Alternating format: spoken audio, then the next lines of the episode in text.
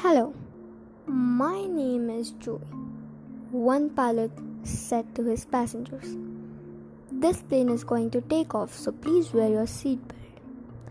Everyone was so excited, and the plane took off. The plane was going from Mumbai to Dubai. As the plane was above the Arabian Sea, everybody was shocked.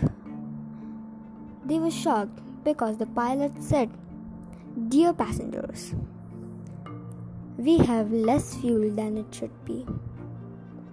I am going to take a U turn and we will land to the nearest airport. Everybody were hoping for good. And as the plane was tilted,